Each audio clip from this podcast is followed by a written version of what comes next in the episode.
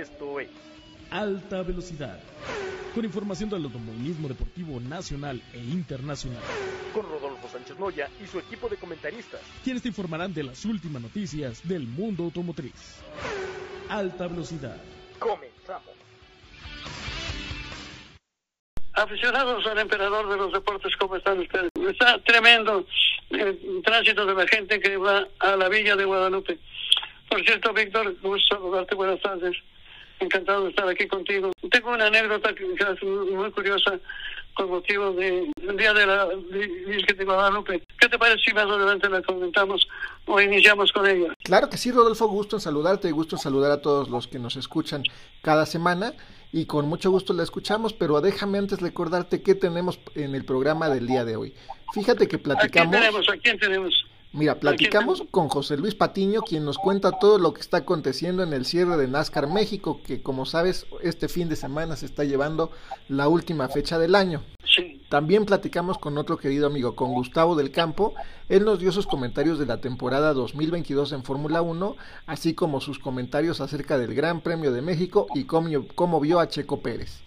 También platicamos con la navegante y piloto Angélica Fuentes, que nos hace un resumen de cómo fue su año y su participación en la carrera panamericana, en donde participó con un Porsche GT4. Mm, o sea, está muy interesante el programa y tenemos muchísimos temas, además de que platicaremos con Omar Álvarez, quien nos contará todo lo acontecido en la gala de Fórmula 1, donde Checo Pérez recibió su trofeo por el tercer lugar obtenido este año. Y por lo pronto nosotros platicaremos lo que también puede ser muy interesante. Fíjate que uh, pasó una cosa curiosa.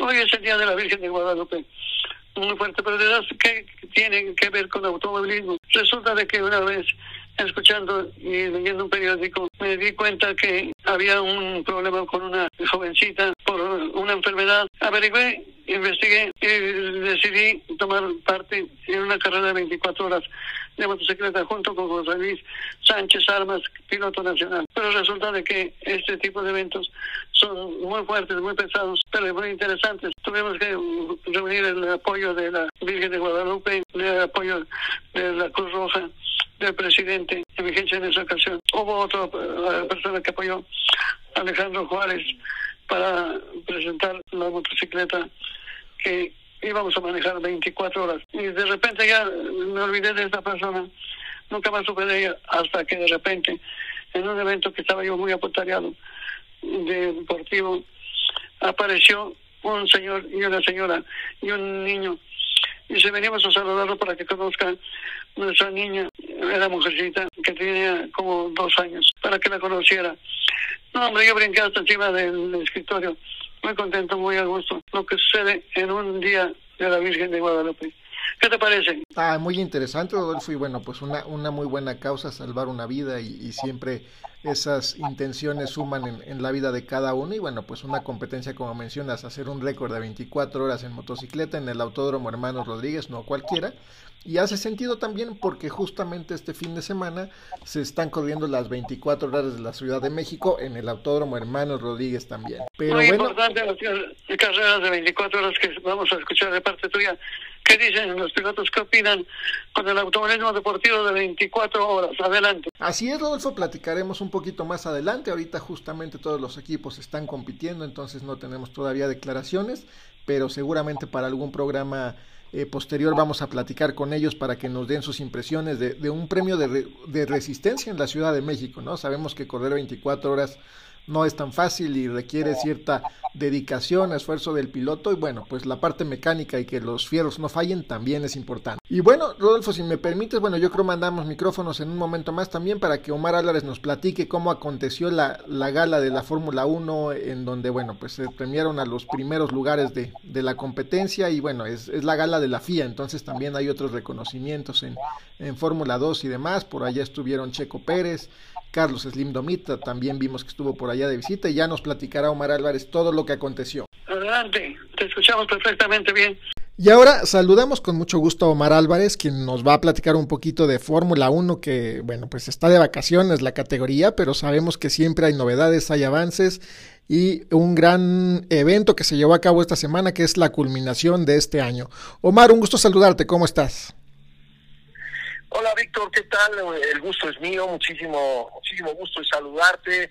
Eh, muchas gracias, buenas tardes a todos. Un saludo especial para Rodolfo Sánchez Noya, titular de este espacio. Efectivamente, Víctor, como mencionas, bueno, la Fórmula 1 está de vacaciones, prácticamente el mundo motor, el deporte motor está de vacaciones. Sin embargo, bueno, hay algunos temas que siempre son interesantes compartirlos con toda nuestra audiencia, con todos, toda la gente que nos escucha aquí en Alta Velocidad Radio como cada domingo y ahora durante toda la semana, cuando usted lo quiera escuchar en todas las plataformas y redes sociales. Como bien lo mencionas, eh, Víctor, se realizó eh, el día de ayer la entrega oficial de premios FIA 2022, un evento que se celebra cada año, como cada año, al final, prácticamente al final de cada año calendario, bueno, pues la FIA, la Federación Internacional de Automovilismo Deportivo, entrega los premios de manera oficial a todas las categorías del deporte motor, eh, que por supuesto, bueno, pues regula el, eh, el organismo, ¿no? Regula la FIA. Este evento se realizó en Bolonia,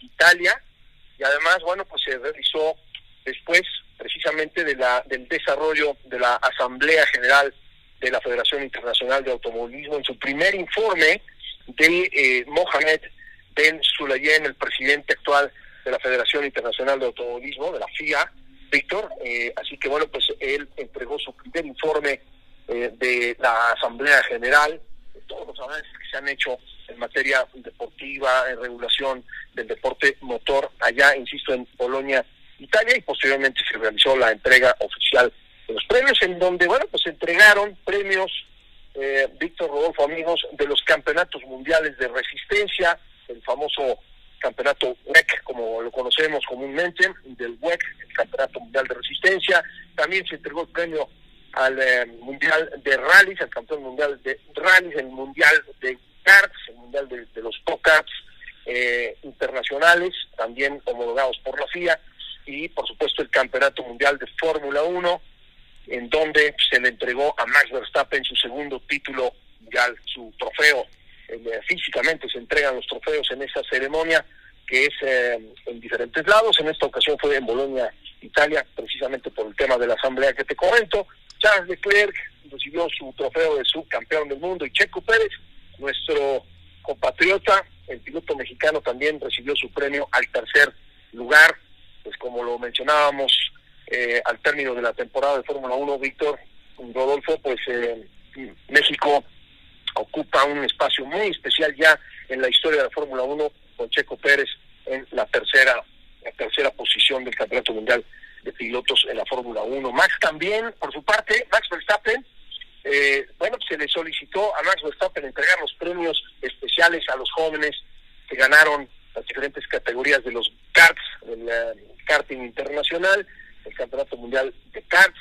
También se premió, eh, Víctor Rodolfo se premió a la maniobra del año, una maniobra que hizo Lewis Hamilton, un rebase espectacular que le hizo a Charles Leclerc y a nuestro compatriota Checo Pérez precisamente en el Gran Premio de la Gran Bretaña, allá en Inglaterra. Eh, en el Gran Premio de Inglaterra, pues un rebase, una maniobra espectacular y fue premiada eh, como la mejor maniobra del año por parte de la FIA eh, en otro tema importante que me parece destacar, eh, Víctor Rodolfo, es que Felipe Calderón, el expresidente mexicano, que ahora es presidente de la Comisión del, del Medio Ambiente y Sustentabilidad, estuvo presente en esta ceremonia, donde, bueno, por supuesto, saludó al piloto mexicano y a todos los pilotos que recibieron sus sus premios, sus coronas, sus trofeos, y bueno, pues el, el expresidente mexicano también le tocó eh, entregar los resultados de todo lo que hace la Comisión del Medio Ambiente y Sustentabilidad para la FIA en Bolonia, en Bolonia, España. También se anunció que FIA asistirá, por último en este tema, eh, Víctor Rodolfo, eh, se anunció que FIA asistirá a la conferencia mundial sobre el cambio climático de la ONU. Por primera vez la FIA se va a involucrar en estos temas, me parece algo positivo, va a participar en esta conferencia mundial sobre el cambio climático de la ONU en el 2020 23. Y bueno, pasando a otros, a otros temas, Víctor, eh, estás de acuerdo, comentarte eh, que bueno, pues eh, la Fórmula 1, como decíamos, a pesar de que no está en actividad, sí hay información que compartir. El Gran Premio de China fue cancelado hace algunas semanas, ya se ha dado a conocer, por supuesto, por ahí en varias redes sociales, en la propia página de, de el Gran Premio de China, en la propia página de la Fórmula 1, bueno, pero pues comentarlo aquí eh, me parece importante para transmitirle a toda la gente que nos escuche, que nos sigue, que el Gran Premio de China se canceló, ya no participará en el calendario de Fórmula 1 2023 y bueno, pues está pendiente, por supuesto, quién, qué sede será la que sustituya al Gran Premio de China. Y también, por otro lado, se dieron a conocer recientemente, hace unos días, eh, Víctor Rodolfo, las eh, sedes que eh, en donde se llevarán a cabo las seis carreras con formato sprint del 2023. Recordemos que habían sido tres fechas en cada año los dos años anteriores y ahora la Fórmula 1 y la FIA decidieron ampliar las fechas con formato sprint a seis y serán el Gran Premio de Azerbaiyán, el Gran Premio de Austria, el Gran Premio de Bélgica en Spa-Francorchamps, el Gran Premio de Qatar allá en, eh, en Medio Oriente, en los Estados Unidos en Austin y por último cerrará el Gran Premio de Brasil con la última carrera con formato sprint. Y hay por supuesto Víctor Rodolfo mucha polémica alrededor de todo esto porque hay gente que eh, aprueba el eh, que se desarrollen las eh, carreras con formato sprint. Hay mucha gente que no le gustan. Yo en lo personal bueno pues a mí me cuesta trabajo todavía entender el formato sprint y, y no no me parece de lo mejor o que aporte muchísimo a la Fórmula 1, pero ahí están, ahí están las uh, fechas y las, sobre todo las sedes, Azerbaiyán, Austria, Bélgica, Qatar, Estados Unidos y Brasil. Víctor, eso es lo que tenemos el día de hoy para todos nuestros escuchas aquí en Alta Velocidad Radio. ¿Qué te parece? Interesante, Omar, muy, muy interesante todo lo que nos comentas para ir actualizando el calendario y estar listos para el próximo año en Fórmula 1. Muy, muy buenos apuntes. Y bueno, también mencionar que además en la gala también estuvieron por ahí este, algunos otros mexicanos, como el señor Carlos Slim Domit, que por ahí lo vimos también eh, felicitando a Checo Pérez. Y bueno, pues también hubo por ahí algún un homenaje y apareció por ahí la foto del ingeniero José Abé, de, de quien, bueno, pues tenemos un, un grato recuerdo aquí en alta velocidad y y más Rodolfo Sánchez Moya pues tiene un, una alta estima y, un gran recuerdo sobre él. Por supuesto, Víctor, por supuesto. Un evento, como bien lo mencionas, es una gala, es eh, la verdad el evento más importante eh, en ese sentido de todo el año, en donde se entregan las preseas, los reconocimientos y los trofeos de los campeones mundiales de todas las categorías que están eh, reguladas por la FIA y por supuesto, bueno, pues reconocimientos especiales a la gente como, como bien lo mencionas, eh, eh, Carlos Slim, por un lado, una, una personalidad que ha eh, hecho muchísimo por el deporte motor en nuestro país, por la familia B, por supuesto, eh, don José, Julián, etcétera, etcétera, por supuesto nombres muy importantes para el automovilismo mexicano que sean reconocidos además en una gala y en un evento de esa magnitud, pues es nos llena, nos llena de orgullo. Y ver, por supuesto, a Checo Pérez con su familia, con su esposa, y a, precisamente a Carlos Slim con su esposa y demás, bueno, pues es, es muy grato saber que México está muy bien representado en este tipo de eventos y por supuesto en el automovilismo internacional. Así es, Víctor. Exactamente, muy orgullosos de, este gran año en el automovilismo mexicano, bueno, en diferentes categorías, y esperamos que el próximo año sea algo similar, ¿no? Una gran competencia y tengamos buenos resultados de pilotos en el extranjero, como puede ser con Pato Howard, con Daniel Suárez, obviamente Checo Pérez, y otros más jóvenes que vienen empujando fuerte. Por supuesto, por supuesto, claro que sí, así esperamos que el 2023 nos traiga nuevamente grandes satisfacciones en el automovilismo mexicano de manera internacional. Ojalá que Pato Howard, bueno, pues consiga mejores resultados. Hay eh, cosas interesantes manejándose alrededor de la IndyCar, alrededor también de la Indy Light, mexicanos participando en diferentes categorías. Vamos a tratar de seguirlos muy de cerca el próximo año, porque bueno, pues es, obviamente también se acerca el retiro de Sergio Checo Pérez de la Fórmula 1 y bueno, pues esperemos que algún mexicano le siga la pista y siga, eh, bueno, pues México estando presente en la máxima categoría del deporte motor, ¿no? Así que pues eh, el año que entra estaremos siguiéndolos muy, muy de cerca, Víctor. Muchísimas gracias, Omar. Como siempre, muy, muy buenos tus apuntes y todo lo que nos comentas en torno a la Fórmula 1 y al automovilismo deportivo. Y bueno, estaremos en contacto contigo. Cualquier novedad, cualquier cambio, cualquier situación que se modifique, estaremos atentos a tus comentarios. Claro que sí, un abrazo para ti, un saludo muy especial para Rodolfo Sánchez Noya, para Sai Sánchez Correa, por supuesto a Chita y a toda la gente del staff que nos hace posible llegar a toda la audiencia. Y bueno, pues eh, si no hablamos antes, mando un cordial saludo a todos, sobre todo a la gente que nos escucha, un abrazo muy fuerte, feliz Navidad, feliz año para todos y ya estaremos en contacto más adelante. Así es, mi querido Marte. Mandamos un fuerte abrazo y seguimos en comunicación.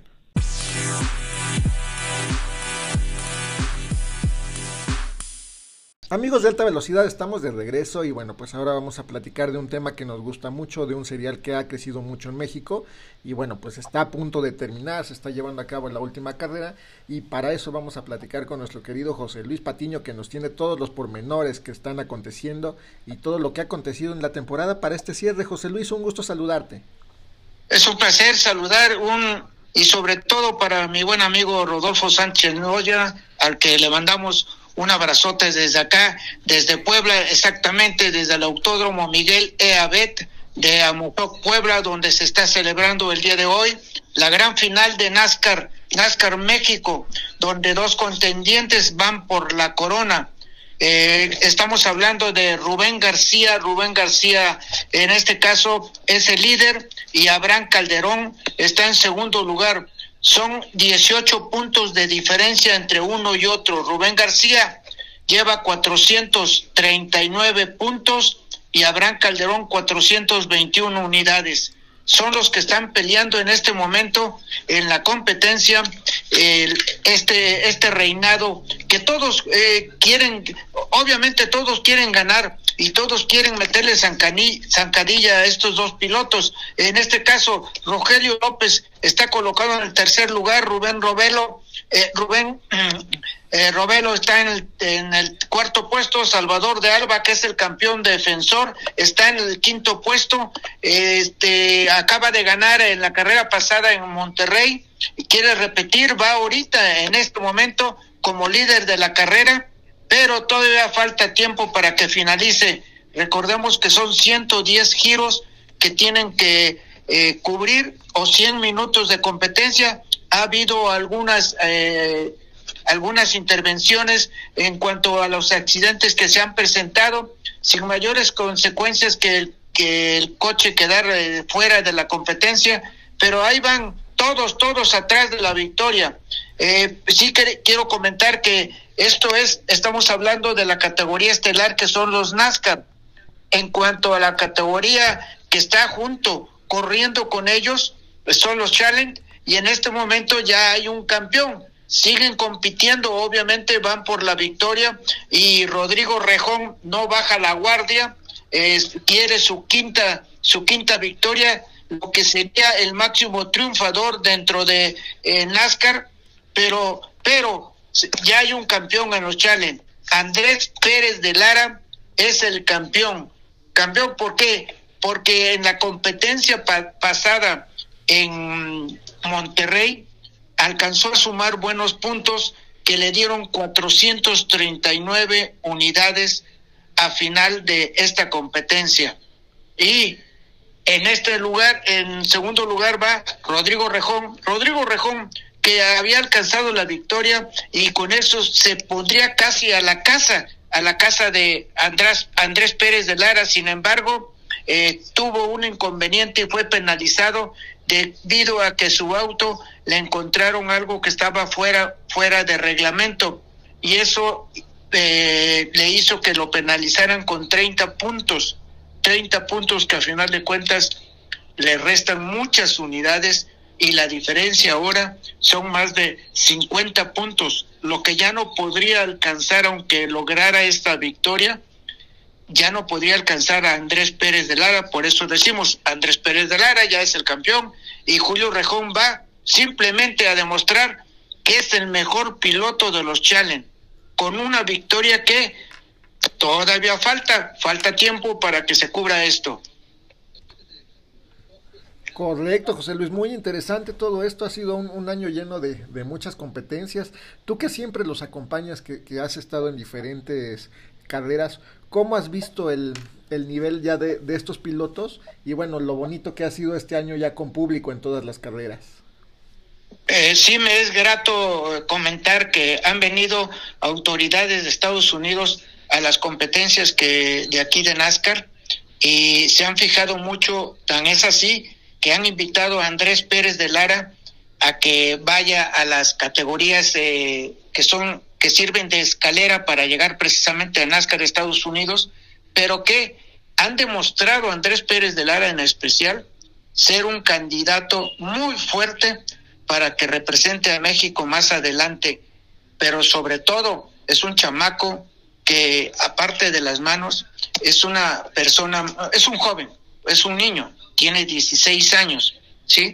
Eh, pero eh, está demostrando mucha madurez conductiva, eh, trata de ir al límite, pero sin, sin tener ningún incidente. Eso ha llamado poderosamente la atención de personas de allá de Estados Unidos y siguen con esa invitación porque quieren que un piloto destaque en NASCAR más adelante. Tenemos un piloto mexicano que eh, actualmente que está compitiendo, pero no ha podido destacar todavía eh, el nivel que ellos quieren. Eh, precisamente están buscando un jovencito que pueda también Estados Unidos poder ayudar a, a, algún piloto mexicano y en este caso está Andrés Pérez de Lara, el mejor piloto que hay actualmente en NASCAR México. Esto no quiere decir que Rubén García sea mal piloto. También ha ido a probarse a Estados Unidos, solo que la edad de Andrés es eh, mucho menor que la de, de, Rubén García. Sí, y están buscando chamacos que puedan ellos guiarlos también y que el día de mañana pueda destacar en esa índole que es NASCAR Estados Unidos. Sí, muy interesante lo que está haciendo NASCAR en Estados Unidos. Por ahí platicábamos con Víctor Pineda, quien también conoces recientemente, y nos hablaba de toda esta estrategia también para llevar pilotos mexicanos y que sigan pues allá su, su carrera, sigan desarrollándose y creciendo, ¿no? Digo, como bien mencionas, tenemos a un Daniel Suárez ya por allá en, en, NASCAR, que bueno, pues tuvo la primera victoria para un mexicano en estas competencias durante este año. Entonces, creo que NASCAR es un, un buen foco tanto a nivel nacional como internacional para todos aquellos que nos gusta el automovilismo. Sí, sobre todo, eh, este, no, no quiero hablar mal. Hay otros pilotos que han ido a competir a Estados Unidos, pero repito, Andrés eh, es el que se ha destacado más, es el que ha brillado más. Es, eh, bueno, por eso es el campeón. Eh, logró el año pasado ser el novato del año en NASCAR. Este año es campeón de, de Challenge. Eso significa que va por un camino muy bueno. El año que entra hay posibilidades que suba, suba a la estelar, al, a los NASCAR, y ya veremos a ver qué es lo que sucede, porque hay muchos cambios que se vienen programando en NASCAR para beneficio del público. Están pensando que sea más espectacular. Jimmy Morales, Jimmy Morales es una persona que conoce muy bien el automovilismo. Tan es así que fue, fue el que, ahora sí, junto con el señor Carlos Slim Domit, es el que llevó a Checo Pérez a la Fórmula 1. Entonces, eh, Jimmy Morales tiene mucha experiencia. ¿Qué es lo que quiere? Que NASCAR sea mucho más espectacular el, en el 2023.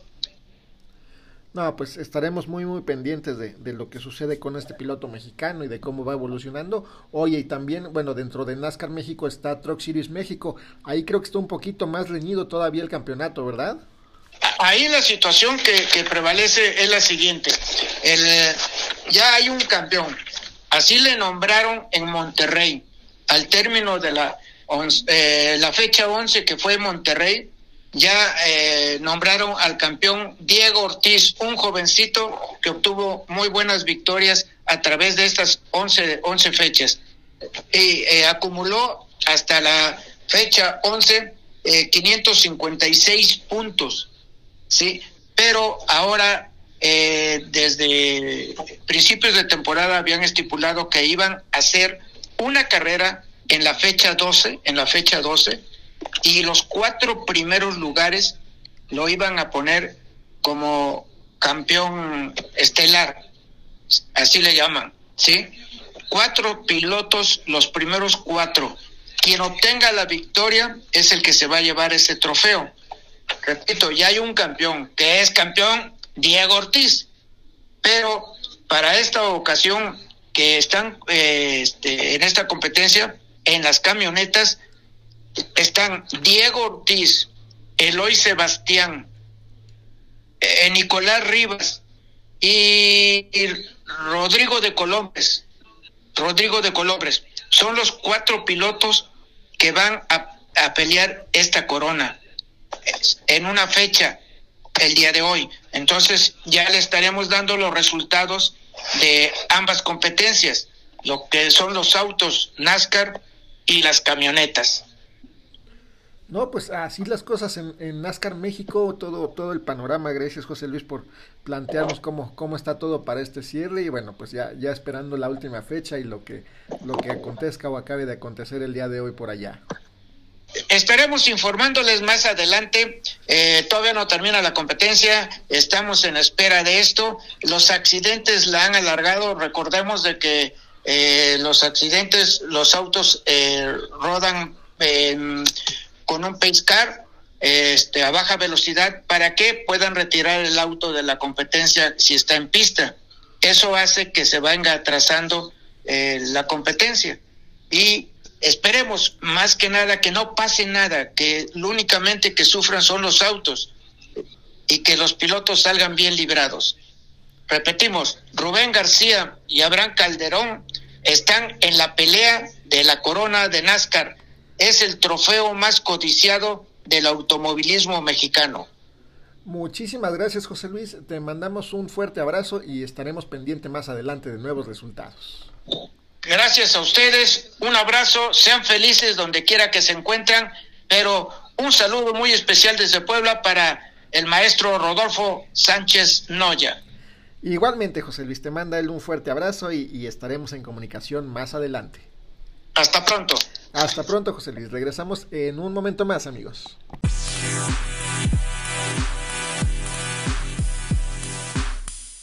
Estamos de regreso amigos de alta velocidad y bueno, ahora vamos a platicar con alguien que sabe mucho de automovilismo para que nos dé sus impresiones de lo que fue el Gran Premio de México este año y en sí un, una visión de lo que opina de la temporada 2022 de Fórmula 1. Él es Gustavo del Campo, a quien saludamos con mucho gusto. Gustavo, ¿cómo estás? Bien, muy bien, un saludo a todos y gracias por tenerme. No, hombre, ya sabes que, que, siempre aquí Rodolfo Sánchez ¿no? ya te tiene muy, muy presente, muy en cuenta, te quiere mucho, te aprecia mucho.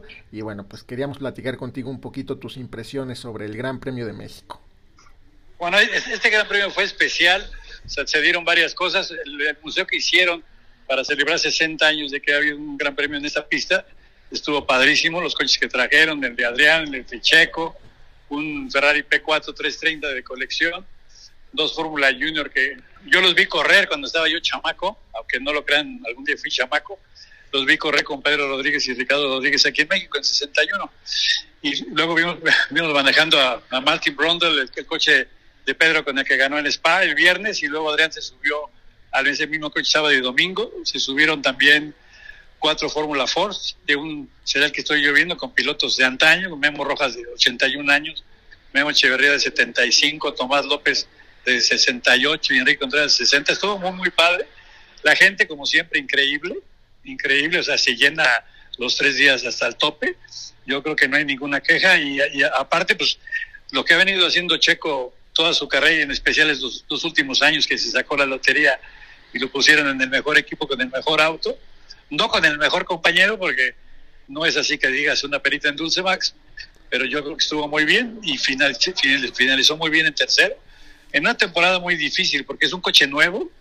Y la gente que no lo ha visto en vivo, hagan de cuenta que está mucho más largo que el anterior, yo un 20% más largo. Es increíble cómo pueden ver los pilotos y ahora traen la, el diámetro de las llantas es como tres pulgadas más alto. Entonces, la verdad, yo, yo no entiendo cómo lo pueden manejar tan bien con tan poca visibilidad.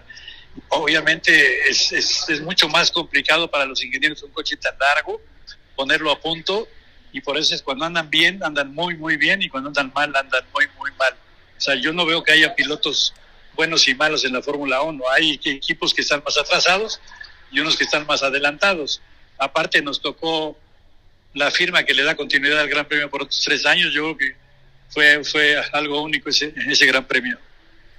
Oye, sí, y muy emocionante toda la, la parte, bien mencionas a, Checo Pérez y todo lo que, lo que conllevó la carrera de leyendas también, ver a, a, grandes pilotos de la IndyCar en algún momento corriendo por acá también nos, nos llenó de, de recuerdos y, y, bueno, pues muy, muy bonito. Y algo que dices es muy cierto, ¿no? La parte del compañero de, de Max, pero también eh, yo creo que está buenísimo recordar que Checo Pérez estuvo en tercer lugar esta temporada por sus méritos propios, no le debe nada a nadie.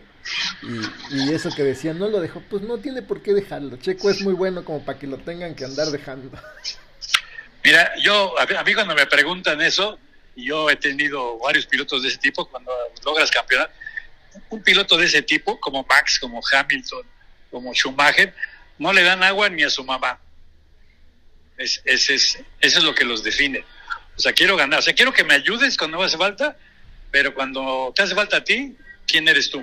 O sea, no, no le voy a ayudar a nadie. Por eso decía Max, ya les dije que no. O sea, no me digan, ya les dije que no y, no le va a ayudar. Sí, no, y, y, aparte fue muy, muy directo, ¿no? O sea, yo ya se los avisé, ¿no? Tampoco estoy engañando a nadie ni, ni estoy diciendo que sí lo voy a hacer y no lo hago. Ya les dije que no le voy a ayudar. Entonces ahí es un poquito también esa parte de, de complicidad que, que, no tiene Checo a lo mejor esa, esa ayuda, pero bueno, pues al final del día un piloto competitivo pues no depende de otros para, para obtener los resultados, ¿no?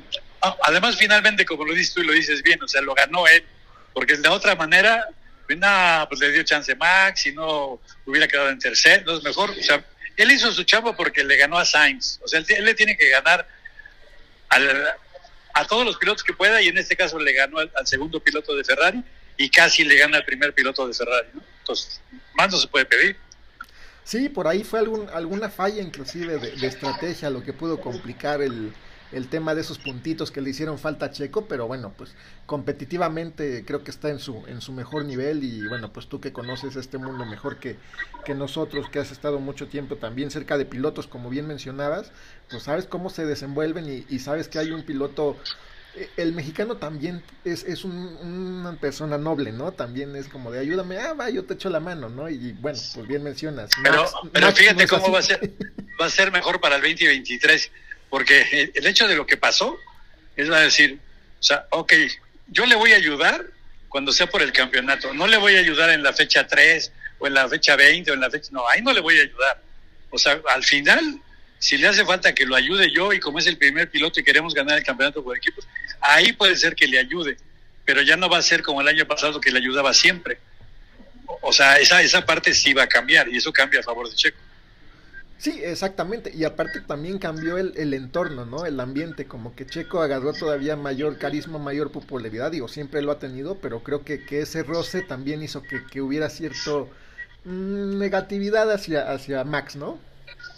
Sí, ahí esa, esa parte, o sea, nos hace falta más aficionados del automovilismo, porque tampoco te puedes llegar tanto a que, no, Max, y que le dicen de su mamá y de su abuelita, y, ¿eh? o sea, ahí esa parte de la afición, y yo creo que va, va, a ir entendiendo cómo es el automovilismo. Y va, va, a ir entendiendo que para ganar no siempre gana el mejor y para perder no siempre pierde el peor. O sea, es, es, es, diferente, ¿no? Exacto, y lo vivíamos con, con Checo y Luis Hamilton en, en competencias anteriores, ¿no? En años pasados, pues Checo se ponía ya al tú por tú con un Luis Hamilton finalmente en una estrategia de ayudarle a Max, pero bueno, él podía manejar al tú por tú con el campeón del mundo en ese momento. Sí, o sea, yo, yo como te digo, hay, hay, hay coches que están muy bien y coches que van atrasados. Y los pilotos todos son buenos. Ahora, claro, un piloto bueno con un coche bueno, pues pasa lo de Max. Exacto es, es, correcta esa apreciación y bueno, pues en resumen creo que, que, fue un campeonato muy, muy competido, muy divertido también, creo que, que, tuvo su, su, parte emotiva, ¿no? Ha habido torneos, donde, bueno, competencias o, años en donde, bueno, se define el ganador con mucho tiempo atrás y ahora, bueno, pues hemos visto ser más competitivos, tener... A Ferrari le faltó por ahí un poquito de galleta y de estrategia, ¿no? A Ferrari lo que tiene son muchos italianos, ese es el problema. Ese es el problema. Pero ya tienen 70 años con ese problema, entonces yo creo que ya saben, saben qué es lo que les sobra o qué es lo que les falta. Sí, han, han competido y han ganado con todo y ese problema bastantes, bastantes campeonatos y bueno, pues con, con grandes pilotos. no, cuando han ganado es cuando no están, ah, pero ah, cuando han ganado es cuando no están los italianos. Bueno. O sea, cuando estuvo el inglés y estuvo el francés y estuvo el alemán. No, esos italianos son algo serio. ¿eh? Sí, creo que el tema viene de la dirección del equipo, ¿verdad? Pues es de todos, porque son, o sea, son demasiados. Haz de cuenta, yo que si hubiera un equipo mexicano seríamos igual que Ferrari. O sea, a lo mejor tendríamos todo, pero eso no quiere decir que vamos a ganar. Pero ya merito. Sí, o sea, o sea casi, casi gano, pero no gano, ¿no? Híjoles, pero, bueno. pero, pues- pero sí, promete mucho. Sí, no, y, y exactamente eso. ¿Cómo ves tú el, el año que entra? ¿Qué, qué perspectivas o, o cuál es tu, tu opinión? ¿Cómo ves que va a estar por allá Checo y Red Bull? Yo creo que va a ser más complicado porque lo quieren hacer más negocio y va a haber más carreras y, no está tan fácil recuperarse de una carrera a otra carrera. ¿eh? Ahora, yo, yo creo que yo creo que Red Bull va a seguir siendo dominante y vamos a ver pelea entre entre Mercedes y, Ferrari, pero es, es muy difícil, por no decir que, que no es normal que alcancen a Red Bull. O sea, cuando, cuando alguien le pega el reglamento, controla, controla el campeonato 3-4 años. Ok, y, y más, más a favor de Red Bull, si consideras que Mercedes y Ferrari se van a dividir más los puntos, Sí. será un poquito más fácil que se despegue Red Bull. Ahora, también puede pasar, que también ocurre mucho, que cuando el piloto a uno le falla el coche las tres, cuatro primeras carreras y el otro piloto entonces gana porque ya no está su piloto uno, a la hora que los puntos favorecieran a Checo, entonces eso de piloto uno y dos ya cambiaría, ¿eh? Porque finalmente lo que, lo que mandan son los puntos. Sí, al final ellos quieren tener al piloto campeón y entonces, como bien dices, si las circunstancias ponen a Checo por delante de, de Max en algún momento, pues podría, podría haberse beneficiado. Esperemos que así Sí, pase. hace poco lo vimos en Ferrari con Leclerc y, y Vettel y, y pudiera pasar en Red Bull lo mismo. Pues sí, y como dices, la verdad es que todos los pilotos son, son muy buenos en Fórmula 1. Digo, para llegar a ese nivel, pues sabes que hay que manejar en, en un gran nivel. ¿Quién es tu, eh, a nivel técnico, cuál es tu favorito? Bueno, lo que pasa es que, o sea, está- muy fácil la pregunta. Donde esté trabajando Adrian Nui, es- ese equipo es el que tiene la ventaja. Ok, Y en este caso, pues el Red Bull, ¿ya cuántos campeonatos ya le dio? O sea, ya llevan cuatro con Vettel y uno con. No, y, y dos con Max, seis campeonatos de Adrian Nui. ok. O sea, o sea, teniendo ese cuate ya era mucha ventaja. Ya lo de los pilotos, pues, o sea, eso no tiene problema porque los dos son buenos, ¿no? Pero el coche difícilmente lo van a alcanzar Mercedes y, y Ferrari. Sí, caray, y también a ver cómo se, se componen las, las nuevas llantas ahora para este, para este año, ¿no? A ver qué tal es el comportamiento y qué tal se adaptan a los monoplazas. Sí. Pero va a ser interesante y además, aunque no estuviera interesante, la seguiríamos viendo. No, seguramente siempre, siempre acaba acomodándose interesantemente, o sea, puede que arranque mal, pero todo se acomoda y, y finalmente creo que como mencionas, el tema de tantas carreras lo hace un poco más competitivo, porque el que no se descompuso en una se descompone en otra, el que no se accidentó en una se accidenta en Sí, otra. sí, o sea, va a estar, va a estar complicado, no va a ser nada fácil. Y más también el tema presupuestal, creo que, híjoles, meter más carreras y, y con ese tope de presupuesto, pues les complica todo. Eso estuvo raro, porque, o sea, haz de cuenta, si supuestamente están auditados, o sea, ¿cómo es posible que 10 meses después le digan a Red Bull que se pasó? Pero, en fin, fi- finalmente la política siempre manda en todo, ¿no? En el fútbol, en el automovilismo, en la vida diaria, o sea, la política es la que va adelante. Pues sí, y, y bueno, finalmente ahora con, con nuevos dirigentes y, y nueva organización, pues bueno, tienen que, que adaptarse al espectáculo de, de Estados Unidos, ¿no? Es un poco diferente a la mentalidad europea. Sí, pero va a estar padre. Ah, perfecto, Gustavo. Oye, ¿y cómo ves a, a Pato Howard y a, y a Daniel Suárez por allá también? ¿Qué, ¿Qué opinas de ellos? El caso de Pato es muy complicado porque el equipo es bastante malito y los otros equipos que están es- están todavía con sus con sus pilotos en su ciclo. Entonces, de cuenta, si, si, si Chip Ganassi anduviera buscando un piloto porque Scott Dixon ya se va, pues sería, sería el Pato. O si Penske anda buscando un piloto porque ya se va, por edad o porque no dio rendimiento, pues sería Pato. Pero el año que entra no veo cómo Pato puede, puede ganar el campeonato con ese equipo. Así es, bueno, viene creciendo finalmente como sabemos él a título personal como piloto viene, viene bien, pero sí, lo mencionábamos en Fórmula 1 y en, en Indy pasa lo mismo, requieres un buen coche para ganar. Hasta en las canicas, si no tienes un trebolito, no le atinas. Pues sí, y un poco también, ¿no? Lo que pasa con, con Daniel Suárez, que tenía un equipo nuevo este año y también sufrió este toda esa, esa curva de aprendizaje entre el equipo, el piloto y demás, entonces esperemos que el año que entra tenga algo más, más sólido. Sí, yo creo que lo, lo que le tiene que pedir a sus pilotos es que sigan sobreviviendo y que sigan corriendo. Eso es lo primero que le tienes que pedir. Y, y ya luego pues veremos cómo les va, ¿no? Pero, pero es, es, es el automóvil no es bastante es más fácil de leer porque finalmente es un piloto y un equipo, o sea, no hay tantas variables, nada más son dos. Y yo creo que que tengamos pilotos en casi todos los campeonatos del mundo, los mejores, pues ya es más que suficiente, ¿no? Correcto, mantenerlos ahí es lo difícil también, ¿no? La cuestión presupuestal, la cuestión este, deportiva y en un alto nivel. Ok, pues mucho gusto haber estado con ustedes y un saludo a, a Rodolfo, que esté cada vez mejor. Muchas gracias Gustavo, te mandamos un fuerte abrazo y bueno, estaremos pendientes por ahí contigo más adelante. Hasta luego, gracias. Cuídate mucho, hasta luego. Regresamos en un momento más, amigos.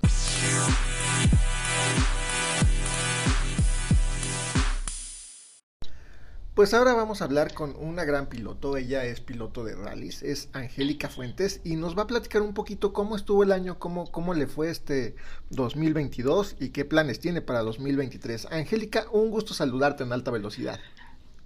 Gracias, Víctor. Al contrario, muchas gracias. Gracias por la invitación. Siempre es un placer estar en este, en este programa que tiene, tiene tanta gente que los escucha. Y bueno, ¿qué te puedo decir? Un año lleno de emoción porque no había planeado, no estaba planeado tantos eventos y sin embargo, pues yo creo que hoy puedo decir que uno de los este, logros más grandes grandes que he tenido en mi carrera automovilística fueron fue este año el haber navegado para Harry Robompera y lo más interesante fue que tuve que aprender finlandés eh, lo cual no me limitó a ser navegante y bueno, fue una gran, gran experiencia en el rally y más que nada correr en mi México querido, regresar a correr rallies ahí con, con un con un piloto de esa talla eh, WRC y bueno bueno ahora el papá del campeón de, del mundo fue algo muy una experiencia increíble y bueno, pues también carrera panamericana, como muchos saben, era el plan ir en, un, en el estudio de Baker, no se pudo y bueno, fue un coche moderno y fue una experiencia totalmente diferente.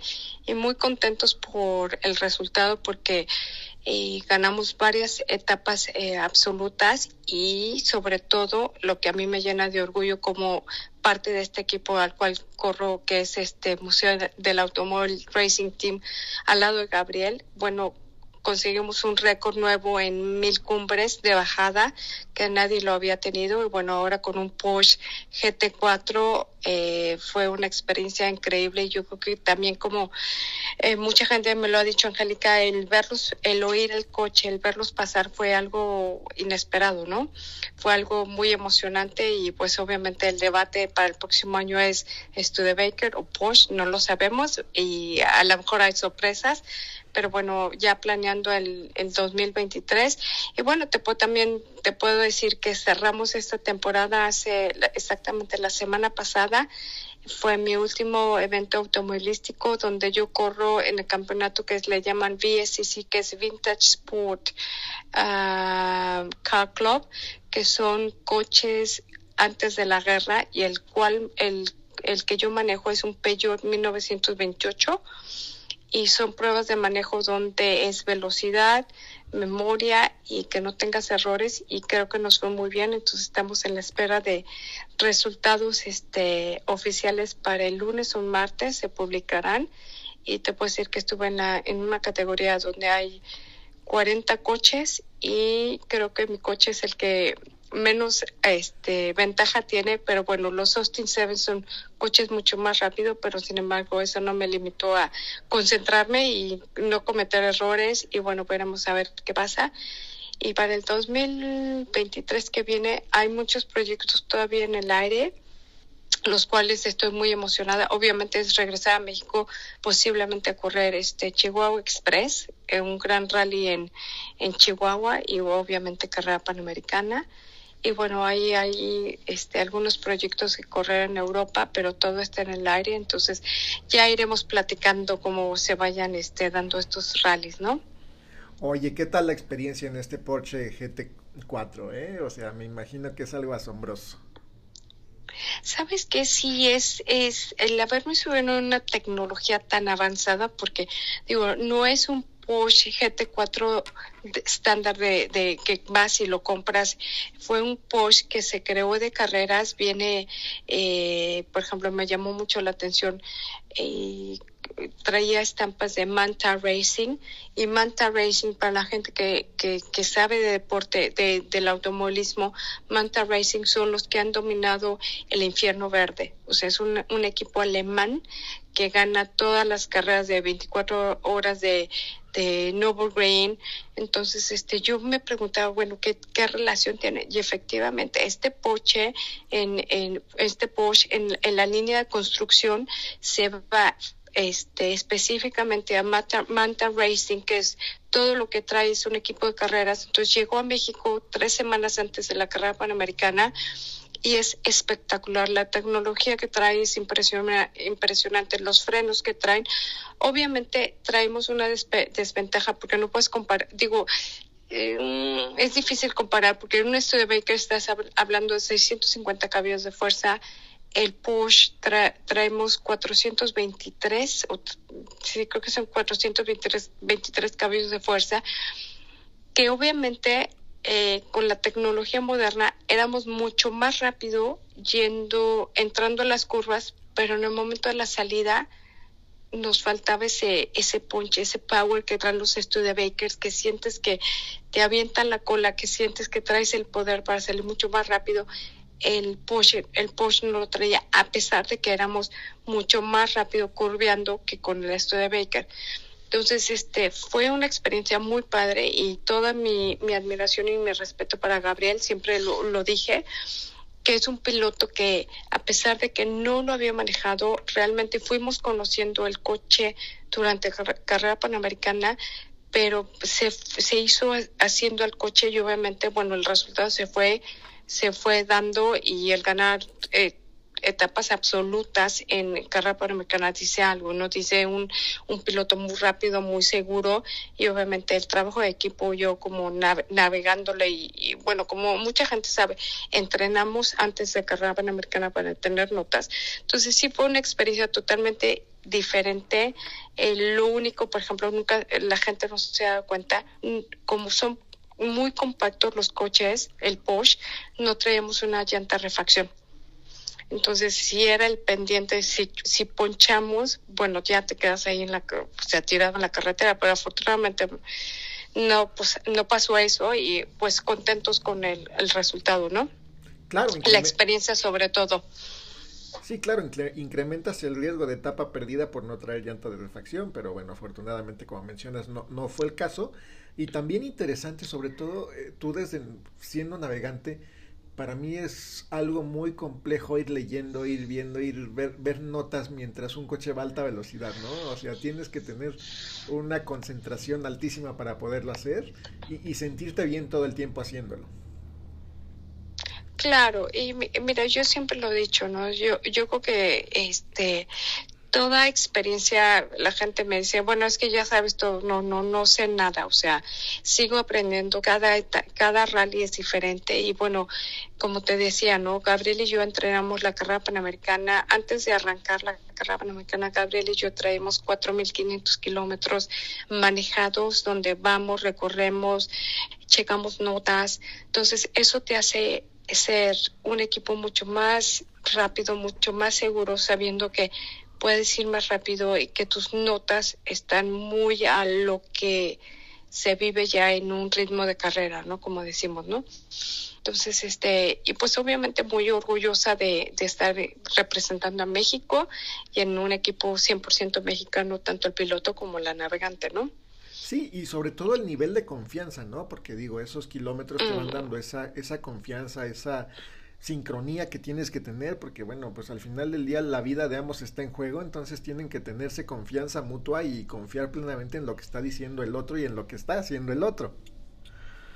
Sí, definitivamente. Por ejemplo, a mí me llama, digo, ahora, este, en, durante carrera panamericana, obviamente durante las etapas de velocidad, yo soy la que habla y habla y le, voy, decimos cantando, le vas diciendo las notas, le vas cantando.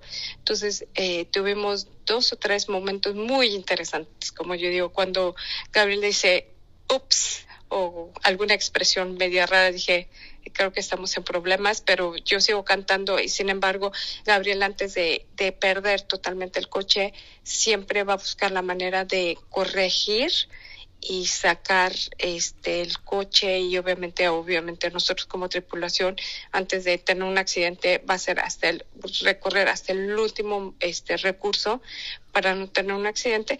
Y bueno es parte de no o sea no todo es perfecto pero digo son momentos emocionantes y es parte de lo que es la carrera panamericana pero sin embargo es eh, digo, es, es muy emocionante, ¿no? Y como tú lo dices, es una confianza total, absoluta, porque nunca me apanico y digo, bueno, pues pues sí, él su chamba, yo la mía, yo le sigo cantando las notas y ya al final de la, de, la etapa hasta nos reímos y casi no la libramos, sí me di cuenta, pero sin, sin embargo es una, una confianza que dice, bueno, pues él, él maneja, yo navego.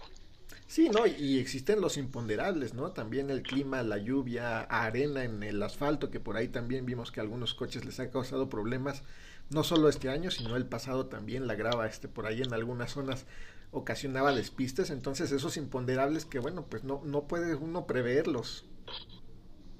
Claro, es lo que, por ejemplo, creo que Senna fue el que escribió el libro, ¿no? Que dijo, los pilotos de rally son otra cosa y efectivamente porque nosotros podemos hacer un levantamiento el día de hoy y correr la etapa, la etapa del día de mañana, pero si en la noche hubo lluvia, a lo mejor tú lo has dicho, hay lodo, hay arena, hay piedras, entonces en el momento que tú llegas a la curva que estaba seca, puede haber lodo y se hace resbaloso. Entonces, el factor eh, improvisar en un rally es altísimo por las condiciones en las cuales tú levantaste y en las condiciones en las cuales tú estás corriendo. O puede haber lluvia, que, no está pronosticada y entonces el tipo de llantas que llevamos no son para lluvia, entonces lo hacen unas etapas mucho más riesgosas, pero sin embargo pues es improvisar y es y en ese momento qué herramientas tenemos con las cuales vamos a, a, trabajar y salir avantes y, y hacer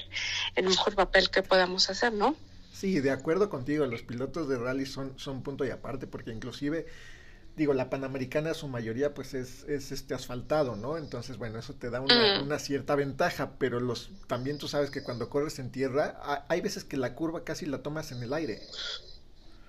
Definitivamente. O sea, tienes que saber cómo va a caer el coche para ya estar en línea con la curva y no este y no salirte. Exactamente, entonces, este, todos esos, eh, digo, todas esas pequeñas notas es, es tan importante el levantamiento. La gente piensa que, bueno, te subes al coche, pero también la chamba del copiloto, el decirle al, al piloto qué es lo que viene, el cantar, el a tiempo, para que él sepa si hace cuenta el brinco, tú lo has dicho, el brinco lo va a tomar del lado izquierdo, del lado derecho, es tan importante y esa comunicación para que en un momento dado tengas un, un excelente resultado o un, digo, bueno, el, como dice, como siempre decimos, el que siempre intenta estar hasta adelante, pues bueno, pues tiene sus riesgos, ¿no? Pero sin embargo, bueno, pues es, eh, es parte del deporte y es un deporte muy emocionante y bueno, por eso seguimos aquí y seguimos este, corriendo tantos rallies. No, pues muchas felicidades, Angélica. Un gusto platicar contigo y, ver que tuviste un buen año. Esperamos que, el año que entra también venga lleno de, retos, oportunidades y, nuevas experiencias para ti, que estaremos platicando más adelante todo lo que, lo que viene para el próximo 2023. Claro que sí, de antemano muchísimas gracias por la, por la invitación y siempre un honor estar en tu programa. No, con mucho gusto te mando un fuerte abrazo también Rodolfo Sánchez Noya y todo el equipo de Alta Velocidad. Gracias igualmente y muchos saludos a Rodolfo y un feliz año y nos veremos en el 2023. Con mucho gusto, Angélica. Te mandamos un fuerte abrazo. Gracias. Bonita tarde. Igualmente, regresamos en un momento más, amigos.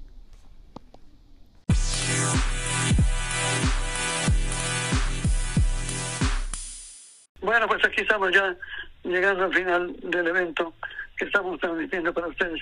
Vamos a conocer qué es lo que opinan, qué es lo que dicen y qué más se puede encontrar. Así ya saben. Recuerden, hagan de su automóvil un deporte, no un peligro. Estaremos contentos la próxima ocasión con ustedes. Eso es todo por hoy. Pero sigue las novedades del mundo automovilístico con Rodolfo Sánchez Noya en Alta Velocidad TV. Tienes una cita este próximo lunes a las 8 de la noche por el canal AM Sport. Alta Velocidad TV. Te esperamos.